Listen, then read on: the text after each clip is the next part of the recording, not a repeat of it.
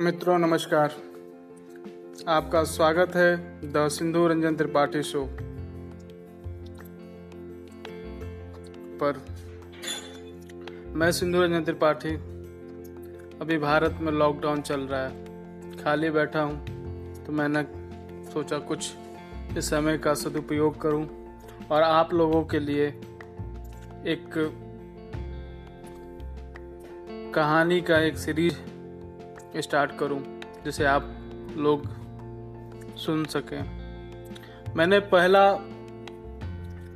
लेखक जो हैं, प्रेमचंद, उनका सीरीज़ स्टार्ट करने का सोचा है। मैं थोड़ा आपको बता दूँ कि प्रेमचंद्र के बारे में, प्रेमचंद्र 31 जुलाई 1880 में जन्मे, तथा 8 अक्टूबर 1936 में उनका देहांत हो गया। हिंदी और उर्दू के सर्वाधिक लोकप्रिय उपन्यासकार, कहानीकार एवं विचारक थे। उनका मूल नाम धनपत राय था।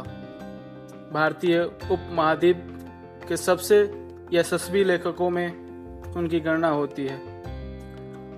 उन्होंने एक दर्जन से अधिक उपन्यास, लगभग 300 लघु कथाओं, अनेकों निबंध तथा कई विदेशी साहित्य कृतियों का हिंदी अनुवाद किया है।